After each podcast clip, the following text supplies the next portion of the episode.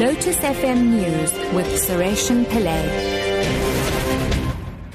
At 7 o'clock, good morning. The lawyers of Christopher Panayiotou, accused of orchestrating his wife Jade Panayiotou's murder, will today head back to the Port Elizabeth Magistrates Court to pursue a fresh bail bid for their client. His lawyers want the state to hand over the case docket in preparation for the proceedings. Panayiotou's first bail application was denied in the Port Elizabeth Magistrates Court on June the 5th.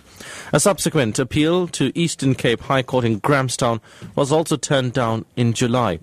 Jade was kidnapped in April. Her body was found the next day. Food conglomerate Tiger Brands has warned that the current drought could result in shortages of popular staples such as white maize and sorghum. The company says this would force South Africa to import more yellow maize from the US and rice from Asia as substitutes. Noel Doyle is Tiger Brands' chief operating officer. Um, maize and sorghum in particular, we're likely to see um, a, a, particular shortfall. One of the challenges, particularly with maize, is that white maize, which is the South African consumer preference, um, there are really only two other sources um, of importation. Yellow maize is by far the majority of global um, maize production. So, so there could possibly um, be a shortfall at the end of next year of, of white maize. Home Affairs Minister Malusi Gigaba says they plan to open 38 new smart ID centres in the country before the end of the financial year in March to assist in modernising the department's facilities. Yesterday, Gigaba opened a new smart ID office, the 140th at Somerset West near Cape Town. The facility is the third to be piloting a new electronic payment method, allowing applicants to use their debit and credit cards for payment. Also part of its modernization, the department recently began issuing smart IDs in major banks.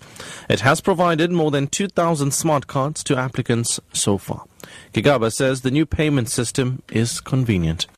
This is one of the third pilot sites for Home Affairs for card swiping which makes it efficient for many of the clients who come here who don't want to bring cash or who don't have cash on them but have their cards and are willing to pay using their cards.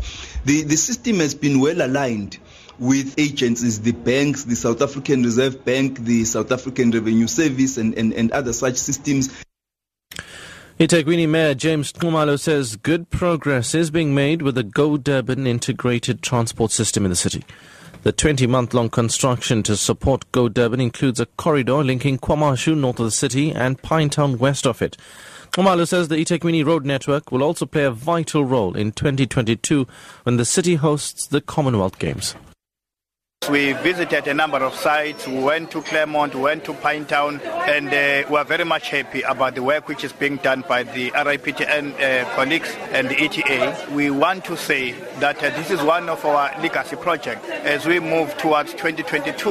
As you know, that uh, we'll be hosting the Commonwealth Games, and therefore the road networking becomes very much important. But I must say that we have also created a number of uh, uh, job opportunities for our people. End to end, a man in Taiwan has married the ashes of his girlfriend after being so upset by her death.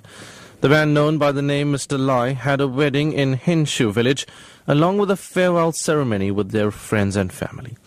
It is thought he wanted to show his commitment to the woman even after she was dead.